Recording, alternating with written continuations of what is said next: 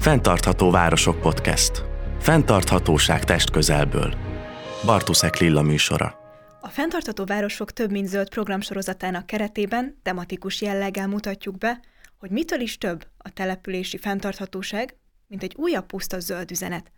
Mai adásunkban a fiatalok helyben tartásának kérdéseit járom körül meghívott vendégeimmel. Szeretettel köszöntöm a stúdióban Illés Boglárka országgyűlési képviselőt, valamint Kálmánci Miklóst, a Fidelitas alelnökét, a Debreceni Zöld munkacsoport tagját. Köszönöm szépen, hogy elfogadtátok a meghívást. Köszönöm szépen a meghívást, és tisztelettel és szeretettel köszöntöm a hallgatókat, nézőket. Én is köszönöm a meghívást, és én is szeretettel köszöntök mindenkit. Mielőtt bele mennénk bővebben a fiatalok kérdésébe, és önmagában azt gondolom, hogy egy elég tág kérdéskört megnyitunk majd akkor, amikor arról fogunk beszélgetni, hogy a fiatalok mit tehetnek a fenntartható jövőért, vagy alapvetően mit látnak a települési fenntarthatósági kérdéskörből. Egy picit lépjünk hátrébb, és nézzük meg általánosságban, hogy ti, amikor arra gondoltok, hogy fenntarthatóság, akkor mi az, ami elsőre eszetekbe jut, és mennyire jelent ez többet számotokra, mint egy puszta zöld üzenet, vagy egy zöld gondolat? Hogyha megengeded, akkor először még egy lépést hátra lépnék, és már előzetesen a podcast felvétel előtt volt arra lehetőség, hogy pár mondatot váltsunk egymással. Ott jeleztem, hogy igyekeztem meghallgatni valamennyi podcast adást, ha jól tudom, akkor eddig 32-t így van. közé, és több mint 1200 perc volt. Ezt annak érdekében tettem, hogy lehetőség szerint azt inkább kiegészítsem, kiegészítsük, és ne duplikáljuk a már elhangzottakat, és úgy gondolom, hogy ebben a podcast sorozatban olyan tudás halmozódik, amit érdemes mindenkinek, nem csak a téma iránt érdeklődőnek, hanem a leendő érdeklődőknek is elsajátítaniuk. Még azt mindenképpen hozzátenném, hogy én ilyen típusú végzettséggel nem rendelkezem, Szintén, ahogy beszélgettünk, említetted, hogy környezetvédelmi szakjogász képzésben veszel részt. Én jogi végzettséggel rendelkezem, mellette pedig média és közszolgálati kommunikáció szakon végeztem egy továbbképzés keretein belül, és a parlamenten belül is két bizottságnak vagyok a tagja, az egyik a Törvényalkotási Bizottság, a másik az Európai Ügyek Bizottsága. Tehát a környezetvédelmet azt sokkal inkább, mint felelős állampolgár, mint a korábbi ifjúságügyért is felelős állami vezető, és mint egy, egy eddig egygyermekes fiatal édesanya szemszögéből nézem és közelítem meg, és úgy gondolom, hogy mindezzel együtt is mindannyiunk felelőssége, hogy ezzel a témával foglalkozzunk. A kérdésedre pedig visszatérve, vagy visszakanyarodva, számomra a fenntartatóság az egyik legéletvédőbb, vagy hanem az életvédelem maga, hiszen a fenntartatóság keretein belül a jelenben már a jövőre gondolunk, és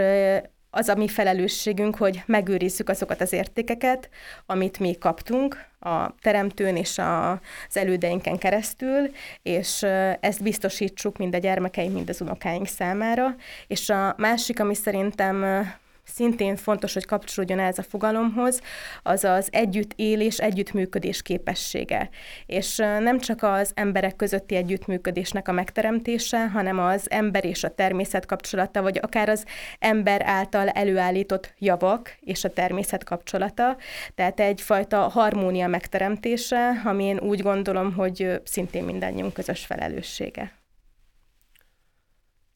Én kiegészítő Bogit, helyesebben továbbvíva a gondolatot, én lokálisra csak szeretném lehúzni ezt a fenntarthatóság kérdését. A Bogi említette, hogy már a jövőt tervezzük, ebben, ezért is Debrecenben mi egyébként elindítottuk a Future of Debrecen mozgalmat, ami Debrecen jövőjéért jött létre, és minket Debreceneket egyébként kimondottan köteleznek az elődeink, amire szintén Bogi már utalt, ugyanis 1939-ben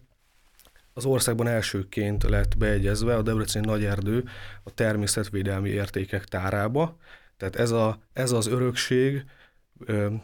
ez az örökség az, ami bennünket motivál, és kötelez arra, hogy Debrecent egy sokkal jobb állapotban adjuk át a utódainknak, mint ahogy kaptuk elődeinktől.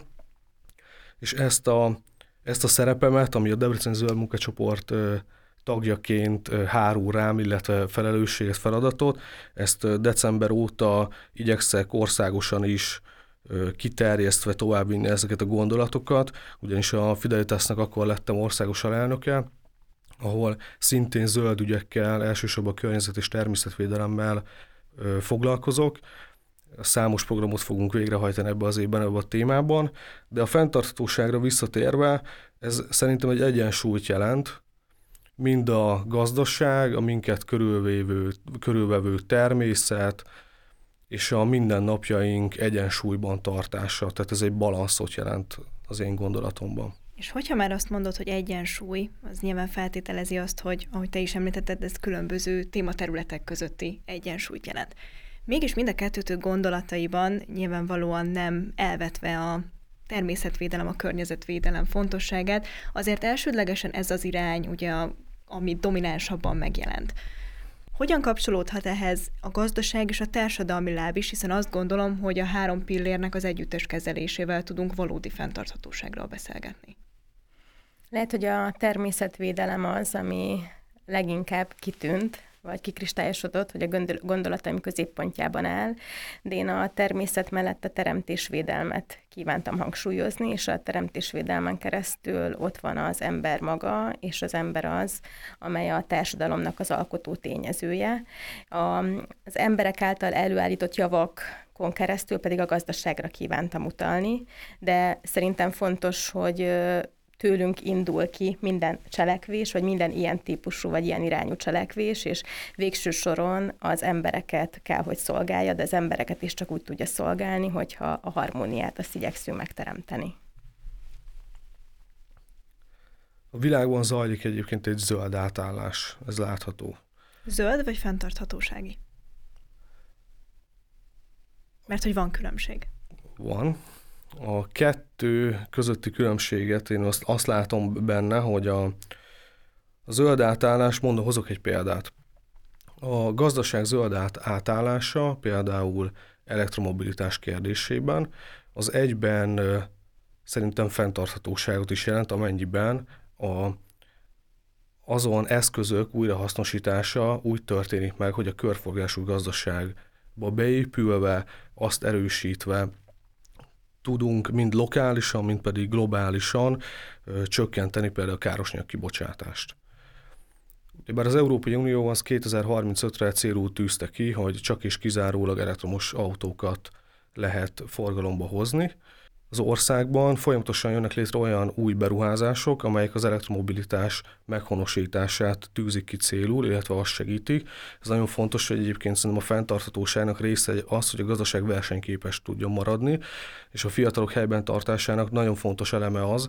hogy a saját,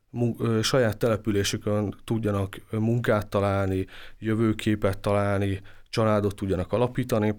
és ennek a feltételeit megtalálják. Szerintem ez is egy fenntarthatóság egy város életében, ehhez pedig szükség van ezekre az új elektromobilitást elősegítő intézkedésekre. Azt gondolom, hogy nagyon jól kirajzoltad azokat a fő témákat, amire mindenképpen vissza fogunk térni a beszélgetés további részében. Mielőtt azonban ezt megtennénk, és azt gondolom, hogy ezzel rá is kapcsolódunk a városokra, a településekre, Miért gondoljátok azt, hogy városi, települési szinten célszerű tenni a fenntarthatóságért? Miért lehetnek a városok vagy a települések a kulcs egy ilyen folyamatban? Magyarországból indulnék ki, hiszen itt lakunk, ez a mi hazánk, és feladatomból, valamint hivatásomból is kifolyólag nekem az elsődleges célom és kötelességem, hogy a magyar embereket, magyar állampolgárokat szolgáljam. Magyarországon 3155 település van, ha jól emlékszem. A 3155 településnek a jelentős része az 5000 fő alatti. Persze, hogyha a lakosság számot megnézzük, akkor a megyei városokban és a fővárosban többen élnek, hogyha ezt mind kumuláljuk és összeadjuk. De ezekben a, vagy ezen települések vonatkozásában a ha jól emlékszem, akkor nagyjából olyan 2600-2700 településen lehet érzékelni, hogy csökkeni, a, csökkenő a lakosság szám. 2018 óta, hogy a Magyar Falu program az elindult, vannak olyan települések, ahol megállt, van olyan település, ahol már növekedésnek indult, de azért ez még mindig egy nagyon fontos és kiemelt feladat. Elsődlegesen a településeken élik az emberek a mindennapjaikat,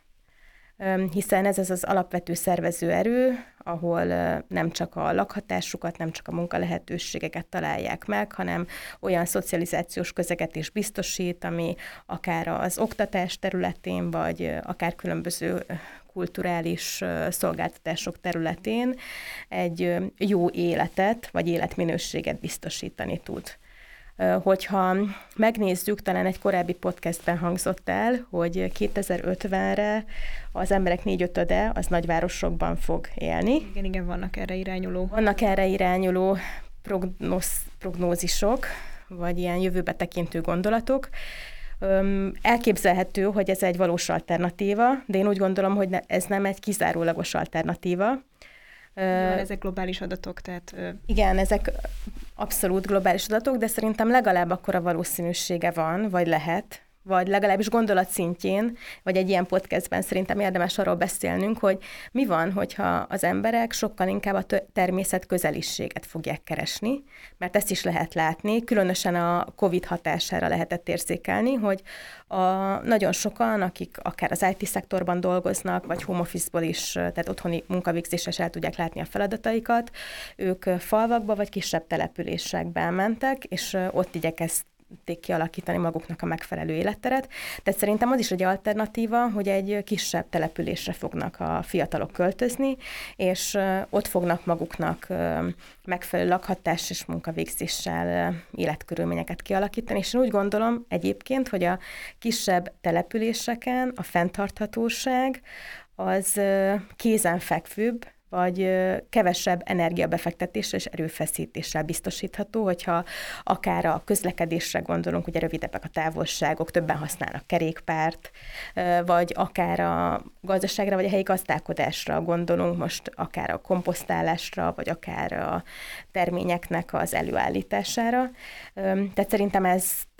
érdemes támogatni, és talán érdemes ebbe az irányba is gondolkodni, amikor a jövőt kutatjuk. Én azt gondolom, hogy erre a gondolatmenetedre visszatérve, az talán kétségtelen is, hogy egyéni cselekvési szinten kisebb városokban, falvakban valóban könnyebb ilyen módon visszatérni a természethez, vagy ilyen módon ö, talán a fenntarthatósági életvitelt, mint olyat alkalmazni. De azt gondolom, hogy érdemes feltenni a, a másik kérdést, ami talán ö, gyakran elhangzik ilyen témakörben, hogy kialakíthatják-e könnyebben mondjuk a fiatalok azt a fajta kényelmi zónát, hiszen mondjuk egy nagyváros, hogyha csak a legalapvetőbb dolgokra gondolunk, nyilván olyan oktatási hátteret biztosít számukra, akár nagyobb lehetőséget a, a munkaerőpiacon, olyan szociális és rekreációs tevékenységeket, amiket nem biztos, vagy nem feltétlen, hogy mondjuk egy kis településen, egy, egy zsákfaluban elérhetőek lennének számukra. Én még Bogira egy kicsit visszautalnék. Szerintem nagyon fontos dolgokat mondott el a kis léptékű élet, tehát ne, nem rossz értelme véve a, az, hogy kisebb léptékben éljük az életünket. Például az, amit kiemelt, hogy a kis gazdaságok támogatása, vagy akár az, hogy a nagymamáink, dél nagymamáink, ők még megtermeltek 100 négyzetméteren a kertbe nagyjából az élelmiszer, saját élelmiszerüknek egy jelentős részét, zöldséget, gyümölcsöt. Ez már a elég kikopóban van, láthatjuk, hogy a házak környékén mindenki gyepfelületet alakít ki kiskertek helyett, és szerintem erre ez, ez az okozza, hogy amit te is említettél, a kényelem, amit a jelenlegi világrend megalkotott számunkra, hogy bemegyünk a boltba, és decemberben simán veszünk paradicsomot, hogy ettől egy kicsit szerintem hátrébb kéne lépjünk. Nem fenntartató az, ami a termékek utaztatása ö, alatt alakul ki, illetve az sem, hogy nem tudjuk, hogy milyen minőségű terméket vásárolunk meg. Ezáltal az, amit Bog is elmondott, tehát a kis településeket, hogy támogatja a kormány, az egy nagyon fontos dolog, hogy a fiatalok újra vissza tudjanak térni a hagyományainkhoz és az elődeinkhez, vissza kell térjek ide, mert a, mert nagyon sok tudás elveszett mára, ami ott, a nagymamáinknál még ott van, és most ezt trendi módon mondjuk, hogy magas ágyásban kertészkedés vagy hasonló, de az az elődeinknek egyébként a mindennapjai voltak A kérdésedre visszautalva, én rögtön hoznék egy nagyon jó példát, és ilyen szövegkörnyezetben talán kevesebbet hallom ezt a példát felvetni, vagy elhangozni, és ez nem más, mint a tramtrain, aminek pont ez a célja, hogy egy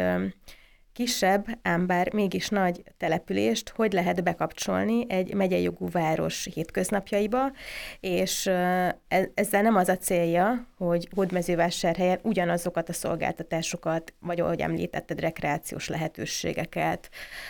kulturális szórakozási lehetőséget megteremtsék, hanem az a célja, hogy amit Szeged, mint megyei jogú város biztosítani tud, az elérhetővé váljon más kisebb települések, lakosai számára is. És szerintem ez azért egyedülálló kezdeményezés, mert részben fenntartható, hiszen hogyha a közlekedésre gondolunk, akkor uh, mégiscsak a kötött pályás közlekedés az, amit leginkább fenntartatónak látunk, vagy tekintünk a technológia jelenlegi állapota és tudásunk szerint. Mellette pedig kiszámítható tömegközlekedési eszköz, tehát nem tudom, hogy pontosan hány utas, de biztos, hogy több mint száz, és azt is megkockáztatnám, hogy több száz utast képes szállítani óriási pontossággal dolgozik, több mint 90 százalékos pontossága van, ami az érkezési időt és az indulási időt illeti. És pont lényeg, hogy a vasúti közlekedést és a villamos közlekedést összekapcsolja, tehát nem arról van szó, hogy egy vasútállomástól vasútállomásig érkezik meg az illető, hanem amikor Szegedre megérkezik, akkor utána kvázi a villamos megálló helyeken ő is ki tud szállni és be tud kapcsolódni, és ha jól tudom, akkor hasonlóan működik, mint ahogy például Budapesten a metró vagy a villamos, mert éjfél után is indul még, és egészen korán a hajnali órákban indul az legelső. Tehát, hogyha például valaki akár oktatás, szórakozás vagy munkalehetőség miatt ő úgy gondolja, hogy a megyegúváros számára több vagy jobb alternatívát biztosít, mégsem zárja ki, hogy ő akár Húdmezővásárhely, vagy akár a környező településen alapítson családot, találjon magának otthont, és egy, alakítson ki egy olyan életminőséget, ami én úgy gondolom, hogy a fenntartatóság irányába visz vagy vihet. Ezzel ugye alapvetően a, a mobilitás körüli kérdésekre mutattál egy jó ellenpéldát az általam felvetett kérdésekre, de azt gondolom, hogy még nagyon-nagyon sok olyan alterület van, akár amit az előtt te is említettél, amire érdemes ráfókuszálni akkor, amikor a fiatalok helyben tartásának a kérdését vizsgáljuk. Az egyik ilyen téma például az oktatás, felső oktatás különösen. Az előző évadunkban több városvezetővel is beszélgettünk, többek esetében felmerült az a problémakör, hogy nyilvánvalóan olyan kisebb városok, települések esetében, akik nem rendelkeznek felsőoktatási intézménnyel, vagy akár például egy ilyen tremtély jellegű megoldással sem tudnak olyan közelségbe hozni felsőoktatási intézményeket, ott egy természetszerű folyamat indul el, miszerint nyilván a fiatalok nagyobb városokba, egyetemi városokba költöznek. Milyen megoldásokat tudnátok említeni annak kezelésére, hogy akár egy, mert nyilvánvalóan azzal nem tudunk vitatkozni, hogy alapvetően az ember oda megy tanulni, ahol olyan szakot talál, ami az érdeklődési körének megfelelő. De milyen megoldások lehetnek arra, vagy vannak-e megoldások arra, hogy az egyetemi tanulmányok elvégzése után mégiscsak haza vágyódjon az adott fiatal, és mondjuk eredeti szülőfalujában, szülővárosában folytassa a tevékenységét. Én most visszautalnék egyébként, Debrecen is szenved abban, abban a tekintetben, hogy a Debreceni Egyetem elvégzi az egyetemet a hallgató, megkapja a diplomáját, és Nyugat-Magyarországon, esetleg Nyugat-Európában, vagy Budapesten képzeli el a jövőjét, itt talál, ott találja meg a számítását. Ezért is nagyon fontos az, hogy a, egyrészt a megélhetés biztosító munkahelyeket egyébként létre, létre kell hozzuk vidéken is, a, egészen a legkisebb településekig, illetve nyilván egy agglomerációt összefogó megyeszékhelyeken, valamint olyan környezetet alkossunk, ami szerethetővé teszi az adott települést, akár zöldé, vagy megfelelő szolgáltatásokat nyújtson. A Debrecen agglomerációja is egyébként viszonylag széles skálán mozog egészen a kisfalvaktól a több tízezres településekig. Nálunk is jellemző az is, hogy a Debrecenek költöznek ki egyébként az agglomerációba, ugyanúgy Budapesten. Nyilván ez a ahogy Bog is említette, a közlekedés szempontjából jelent kihívásokat, de ezekre meg kell tudni találni a megfelelő válaszokat. Az elővárosi vasút az valóban az, és itt a tramtrain is. A, de nagyon jó például most a kormánynak a kezdeményezése, miszerint a, egybevonva a volán és a és a MÁV bérleteket kedvezményesen tudják megvásárolni a lakosok lakóhelyük és a munkahelyük között, illetve e-, egészen megyei, illetve országos ö, bérleteket is tudnak vásárolni, de szerintem nagyon fontos, hogy helyben ö, az a közeg, az a mikrokörnyezet, ami körbevesz bennünket, az otthonos legyen számunkra. Debrecenben a, például nagyon sok lakóteleppel rendelkezünk, az elmúlt években végbe ment egy zöldváros program, ami tíz helyszínen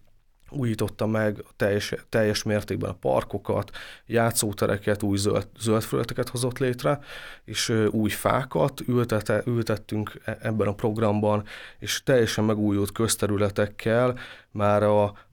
lakásból kilépve nem egy 50 éves hangulat fogadja a fiatalokat, hanem egy mai modern környezet, és ez is egy vonzó alternatíva arra, hogy hogy abban a környezetben el tudja, el tudja képzelni a jövőjét és a családjának a jövőjét. Fontos, hogy a, tegyünk például a levegő minőségért. Hogyan tudunk tenni? Mi Debrecenben faültetési programokat indítottunk, egyrészt van egy 10 fa nevű elnevezésű programunk, illetve véderdőket alakítunk ki. Debrecennek ugyebár a tüdeje, ahogy említettem már a Nagy Erdő, az ország első védett területe. Ez az északi, keleti oldalát teljes egészében körböleli a városnak, 36%-át adja az erdő Debrecennek, tehát elképesztően jó környezetet talál, találhatnak ott a fiatalok, de ezt még inkább igyekeztünk mind városrészi fásításokkal, mind pedig a védtelen oldalról, a nyugati oldalról egy véderdő kialakításával, és nagyon fontos szerintem az emberek bevonása ezekbe a programokba. Ettől is tud, tudja magáénak érezni, és jobban tud rá egyébként szerintem vigyázni is az, a, arra, ami, ami, amiért ő is tett. Ezért mi a Future of Debrecennel nagyon sok olyan kezdeményezést hajtunk végre, ami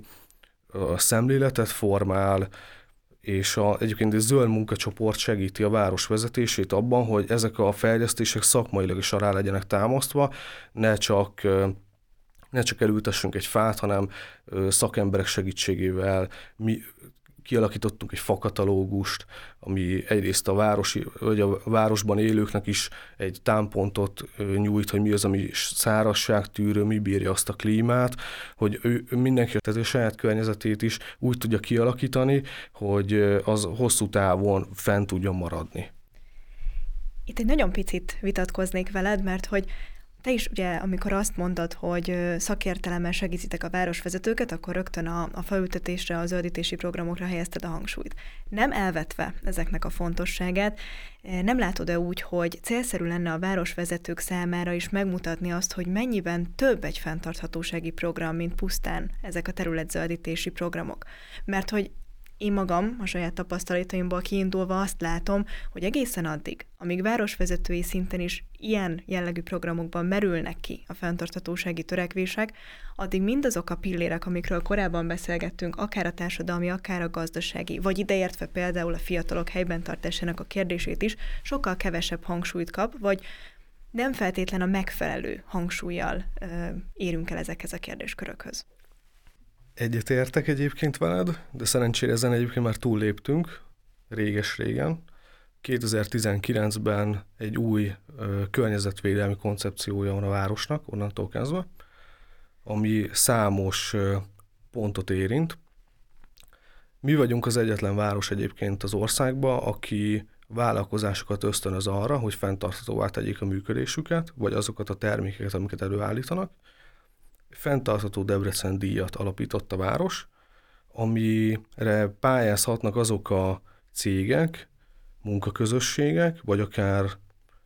iskolák, óvodák is, akik valamit, valami pluszt tesznek a környezetük érdekében.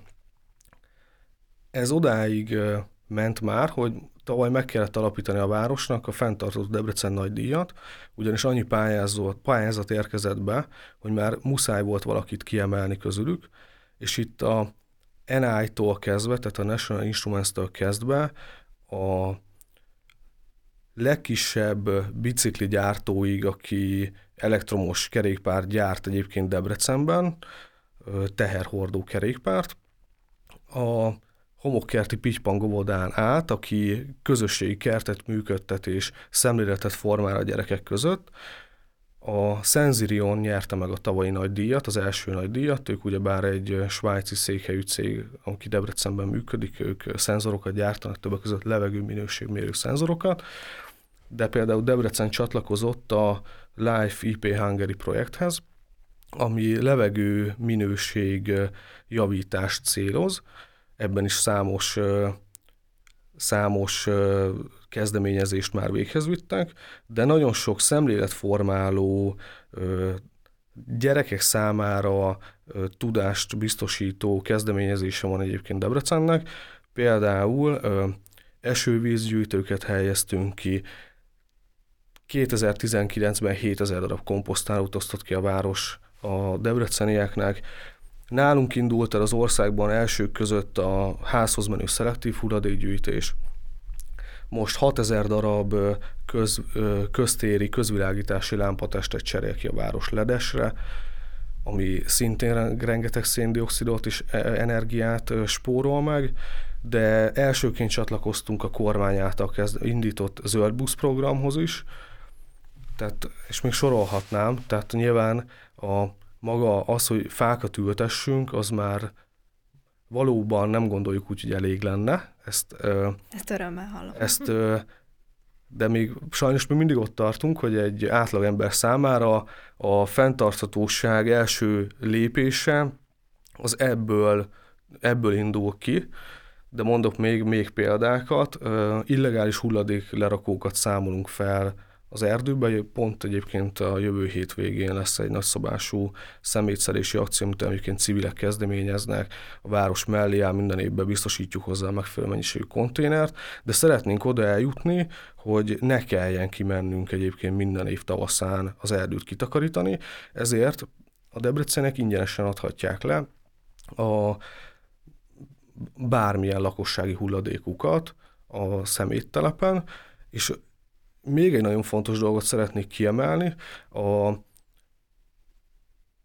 a legnagyobb hálózattal rendelkezik Debrecen a használt sütőolajgyűjtők konténerek kihelyezésében ért, ki, kihelyezésével. Több mint 40 ponton lehet kihelyezni vagy elhelyezni a használt sütőolajat, amit az emberek nem gondolnak elsőre úgy, hogy az környezetszennyező, de egy liter, akár egy millió liter ivóvizet is ihatatlanná tehet. Ezt egy éve indítottuk el, egy év alatt közel 30 tonna használt sütőolajat gyűjtöttünk össze. Ez egyrészt jó, abból a szempontból is jó, ebből, ugyebár ebből ö, újrahasznosítás után üzemanyag, keletke, üzemanyag keletkezik, ami tehát ebből a szempontból is jó, másrészt pedig a vízmű számára ö, sokkal könnyebb, könnyebbé válik a, a szennyvíz megtisztítása.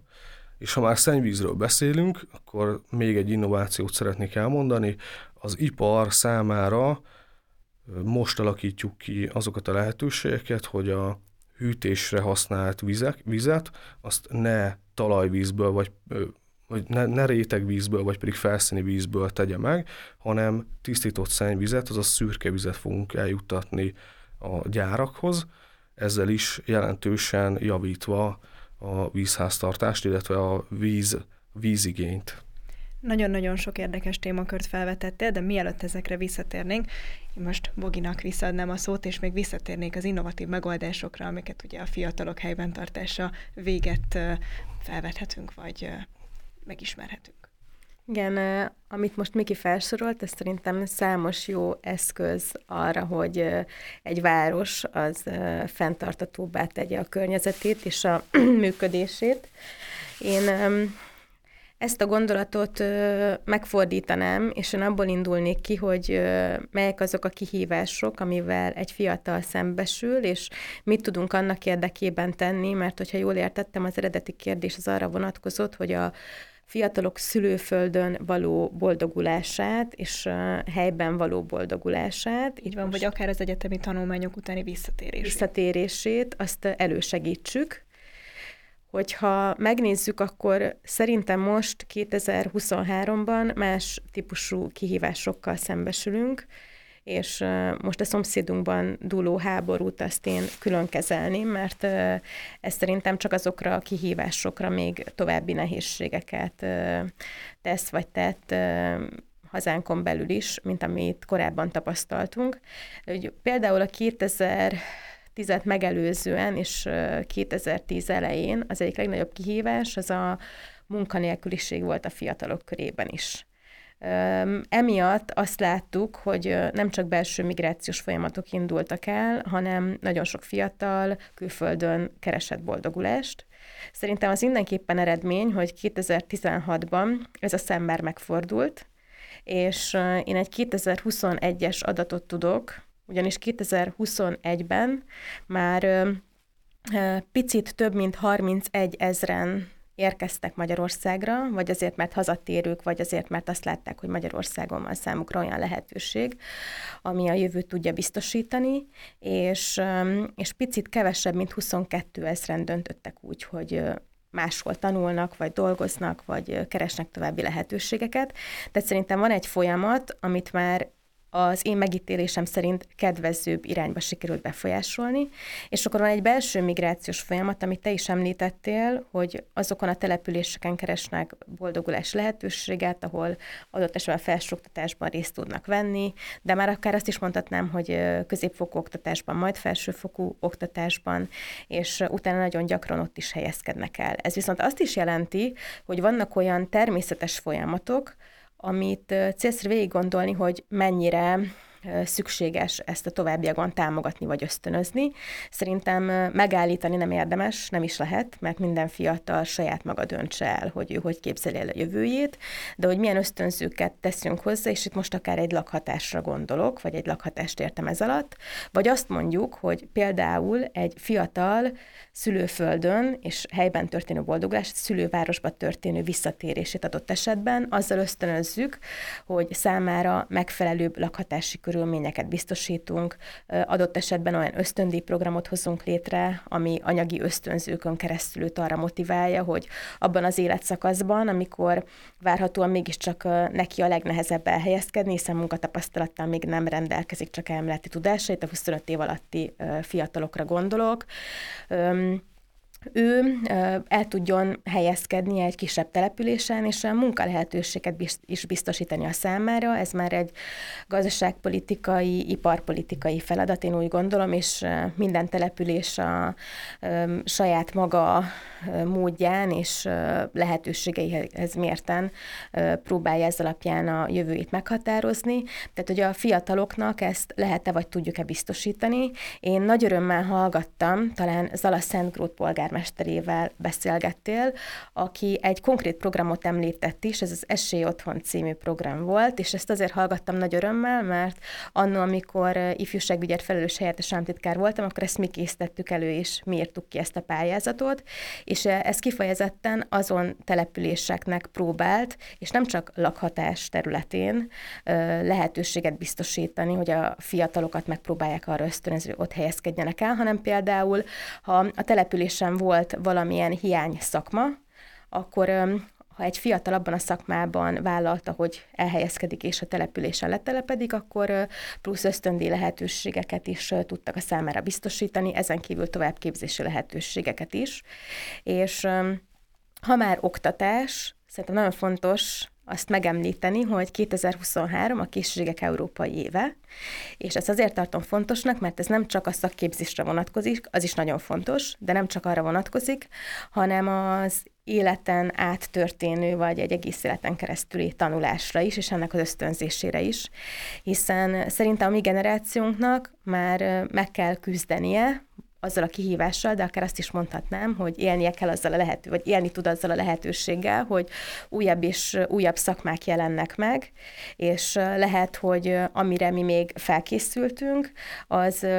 bizonyos feladatok elvégzésére megfelelő lesz, de valószínűleg a tudásunkat azt érdemes gyarapítani, és a készségeinket is érdemes gyarapítani, hogy utána a jövő kihívásaival is meg tudjunk birkózni. És hogyha egy ilyen folyamatot el tudunk indítani, akkor persze a felsőoktatási intézmények is kulcsfontosságúak, de ezt, erre, ezekre kisebb településeken is fel lehet készülni. Én rácsatlakoznék erre a gondolatmenetedre, alapvetően bevonva ide azoknak a készségeknek az elsajátítását, vagy elsajátítását, hogyha mondjuk az oktatói oldalról nézzük, amelyek kifejezetten a fenntarthatósági átálláshoz, vagy fenntarthatósági szemlélethez hozzájárulnak. Ti hogyan látjátok,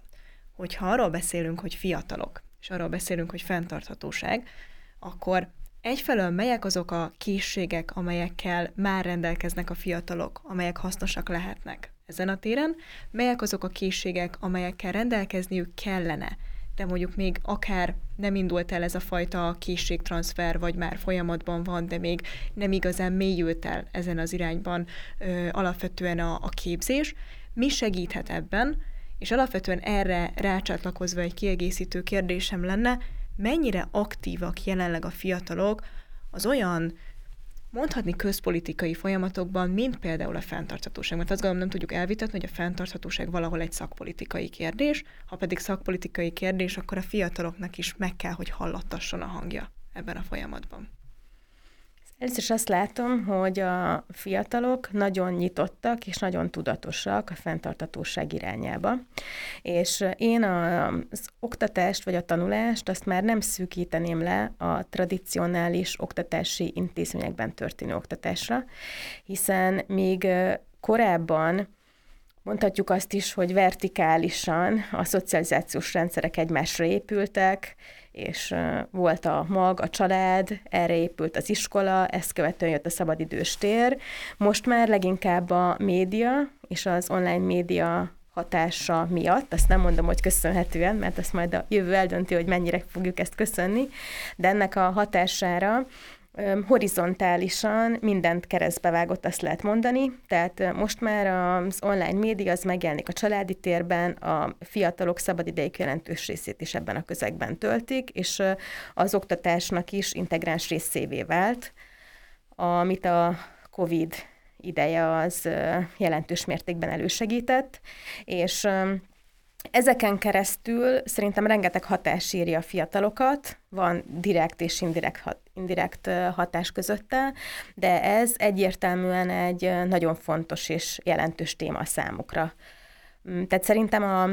a fiatalok irányából a nyitottság és a tudatosság az már megvan. Az, hogy ők milyen eszközökkel tudnak tenni a fenntartatóságért, én mindig az egyéni cselekvésből indulok ki, ez részben amiatt is lehet így, hogy konzervatív politikus vagyok, vagy konzervatív politikusnak tartom magam, és szerintem fontos, hogy beszéljünk globális problémákról, de szerintem legalább annyira fontos, hogy mi megvizsgáljuk, hogy mit tehetünk a környezetünkért, vagy mit tehetünk akár egy fenntartatóbb jövő irányába. Addig, amíg csak az egyéni cselekvésre gondolunk, akkor persze ez az én cselekedetem, és adott esetben a családom, családtagjaim, akiknek a figyelmét erre fel tudom hívni, de természetesen, amikor már valamilyen feladatot vállalok, legyek akár városvezető, akár egy önkormányzati képviselő, akár cégvezető, vállalatvezető, akkor az én felelősségi köröm is ezzel együtt nő, és azokat a folyamatokat, amelyekre nekem ráhatásom vagy adott esetben elindítok, érdemes ezen a szemüvegen keresztül szemlélni és végig gondolni, és szerintem itt akár az oktatásnak is nagyon nagy jelentősége lehet, hogy mi ez a szemüveg, tehát hogy a, a folyamatokat, amikor én végig gondolom, akkor hogy tudom ezt fenntarthatóbbá tenni, vagy már beépíteni, hogy az fenntartható legyen, és már úgy elindítani. Mindjárt vissza fogunk térni az egyéni és a közösségi felelősség közti kapcsolatra a záró kérdésünként, de még előtte Miklósnak megadnám a szót az előbbi témakörben. Bogi rávilágított szerintem a közösségi médiára, és hogy hogyan befolyásolja és írja át a, min- a mindennapi életét a fiataloknak. Mi is azt látjuk, hogy a régebbi közösségi médiákon, például a Facebookon, ott már nem azt a korosztályt érjük el, és nem is annyira aktívan, mint például a TikTokon, ahol van olyan videónk, ami 800 ezer embert ért el, ugyanez a Facebookon nem éri el az 500-at se, tehát láthatóan, hogy az a korosztály sokkal inkább nyitott ezekre a kérdésekre, és szerintem a szemléletük is teljesen más. A mindennapjainkban is azt látjuk, a, amikor együtt dolgozunk a fiatalokkal, hogy sokkal érdeklődőbbek, sokkal nagyobb tudással rendelkeznek már, már úgymond a mindennapjaik részét képezi ez a gondolkodásmód. Azért még van mit tennünk, úgy látom, de sokat lehet tőlük egyébként tanulni. Ez egészen biztosan így van, és akkor záró kérdésként én viszont visszatérnék Bogi előbbi gondolatmenetéhez, mert hogy valahol az egyéni és a közösségi felelősség, én azt gondolom, hogy a fenntarthatóság terén különösen érdekes. Nagyon sokszor hallunk ilyen vezérszavakat, hogy klímaszorongás, és, és önmagában azt gondolom, hogy ez és az ehhez hasonló egyéni felelősség túlhangsúlyozás alapvetően kontraproduktív lehet a fenntarthatósági átállásra. Mire gondolok? Alapvetően arra gondolok, hogy akkor, amikor egy egyénről beszélünk, mint mondjuk egy láncolat alján lévő individum, és nyilván mondjuk a láncolat másik végén ott van akár egy globális közösség, akár mondjuk valahol a, a folyamat fellénél mondjuk egy nemzeti közösség, vagy ezt követően mondjuk egy önkormányzati szint, akkor nem -e túlzott felelősség, vagy túlzott nyomás az egyén vállán, hogyha mindazt a sok-sok-sok problémát, ami a láncolat mentén megtalálható, és itt most a fenntarthatóság bármely szegmensére gondolhatunk, a nap végén a túlzott individualista kommunikációnak köszönhetően azt érzékeltetjük az egyénnel, hogy az ő vállát nyomja, ahelyett, hogy természetesen nem elvetve az egyéni felelősség fontosságát, afelé irányítanánk a, akár a diskurzust, akár az ő gondolkodásmódjukat, hogy mondjuk a, akár a hozzájuk legközelebbi szinten, értem ez alatt a városokat és a városvezetőket, vagy akár még följebb, mondjuk egy országgyűlési képviselőt, vagy egy nemzeti döntéshozót próbáljanak ilyen irányú ö, gondolati ö, hangsúlyváltásra bíztatni. Először is én mindenképpen különbséget tennék az információ és a dezinformáció között. Méghozzá azért, mert talán a klímaszorongást említetted, maximálisan egyetértek azzal, hogy nem szabad az emberek mindennapjaiba vagy a hétköznapjaiba rájuk ilyen típusú súlyt helyezni, különösen akkor nem, hogyha adott esetben bizonyos tényeket, vagy tényekből levont szerintem téves következtetéseket eltúloznak, és ezen keresztül próbálják rávilágítani egy, még akár azt sem vitatom el, hogy számukra fontos problémára a figyelmet.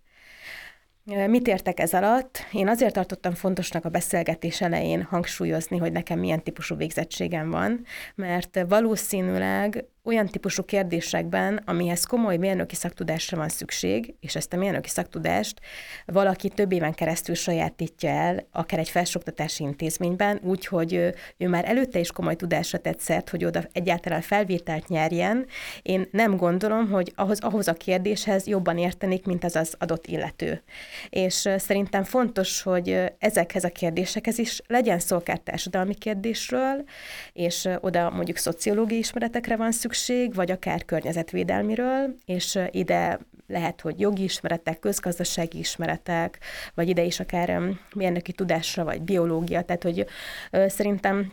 olyan sokrétű ez a kérdés és ez a problémakör, hogyha az ember fontosnak tartja, hogy erről releváns állításokat fogalmazzon meg, akkor szerintem nagyon komoly tudásanyag birtokába kell, hogy kerüljön. És én Azért tartom fontosnak mégis az egyéni cselekvést, mert az egyéni cselekvésre való ösztönzés, az szerintem nem azért kell, mert a szorongásból ezen keresztül, vagy ezt a szorongástól ezen keresztül szeretnénk mentesíteni azt az egyént, hanem azért, mert fontos, hogy tudjuk, hogy mindannyian tehetünk, és ha mindannyian teszünk, akkor azon keresztül bizonyos folyamatokat előre tudunk vinni, vagy előrébb tudunk lendíteni. És a, még az előző kérdésedben azt is feltetted, hogy a fiatalok mennyire kapcsolódnak be az ilyen típusú közpolitikai folyamatokba. Szerintem vannak olyan fiatalok, akik a közéleti kérdések iránt érdeklődnek, és általában ők megtalálják annak a módját, hogy bekapcsolódjanak, legyen szó akár egy politikai ifjúsági szervezetről, egy diákönkormányzatról, egy ENSZ ifjúsági küldött programról, tehát hogy vannak ilyen programok, amin keresztül bekapcsolódnak, de még fontosabb, hogy mi beszélgessünk a fiatalokkal, menjünk el hozzájuk, van már fenntartató témahét, az is lehetőséget tud arra biztosan, hogy közvetlen kapcsolatba kerüljünk velük, és részben azt a tudást, amivel mi rendelkezünk, azt velük megosszuk, és ők is el tudják mondani nekünk, amit ők tapasztalnak a mindennapokban, vagy ahogy ők látják a saját jövőjüket. És utána azok az információk, amiket ti mondjuk akár egy ilyen országjárás keretében, vagy akár a fiatalokkal folytatott különböző programokon keresztül összegyűjtötök, ez utána hogyan kerül mondjuk akár téged, mint országgyűlési képviselőt kérdezve, hogyan kerül ez utána valódi átültetésre? Van akár egy nemzeti ifjúsági stratégia, és a stratégia mentén éveken keresztül részben támogatással, ösztönzőkkel segítjük azokat a pontokat, folyamatokat, amiket a fiatalok is kiemelten fontosnak tartanak, amit az ifjúság kutatásokból is kiemelten fontosnak tartunk, vagy adott esetben a fenntartó fejlődés téma célok mentén is fontosnak ítélünk meg, és ezeket mind nyomon követjük, de ezen kívül a fenntartatóság az szerintem horizontálisan jelenik meg valamennyi terület területen, vagy valamennyi szakterületen, és fontos, hogy mindenhol nem, nem, nem csak, hogy beépítsük, hanem ezen a szemleten keresztül alkossuk meg a jogszabályokat, és utána ezeket e, ezen keresztül fogadjuk el. Miklós? Nehéz a kérdés, abból a szempontból Bogi jól rávilágította. Én is nagyjából azt gondolom. Azzal a különbséggel, hogy szerintem a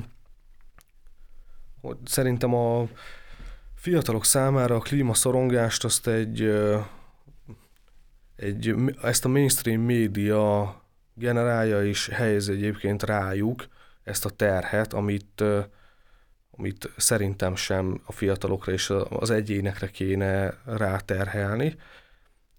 Nyilván minden, minden egyén, hogyha megte, megteszi azt, ami számára a lehető legtöbb, azzal el tud, el tud indítani folyamatokat lokálisan.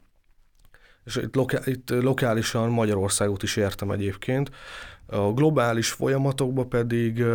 nyilván nehezebb ráhatással lenni, főleg, hogy egyébként azt gondolom politológusként, hogy a, a, ezeket a folyamatokat többek között azok generálják, akik önmaguk sem a fenntarthatóság mintaképei.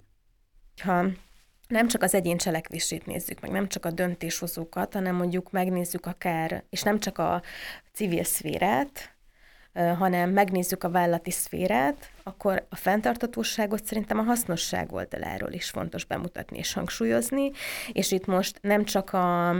társadalmi felelősségvállaláson keresztüli hasznosságot értem ez alatt, hogy PR értéke van annak, hogyha valaki ezt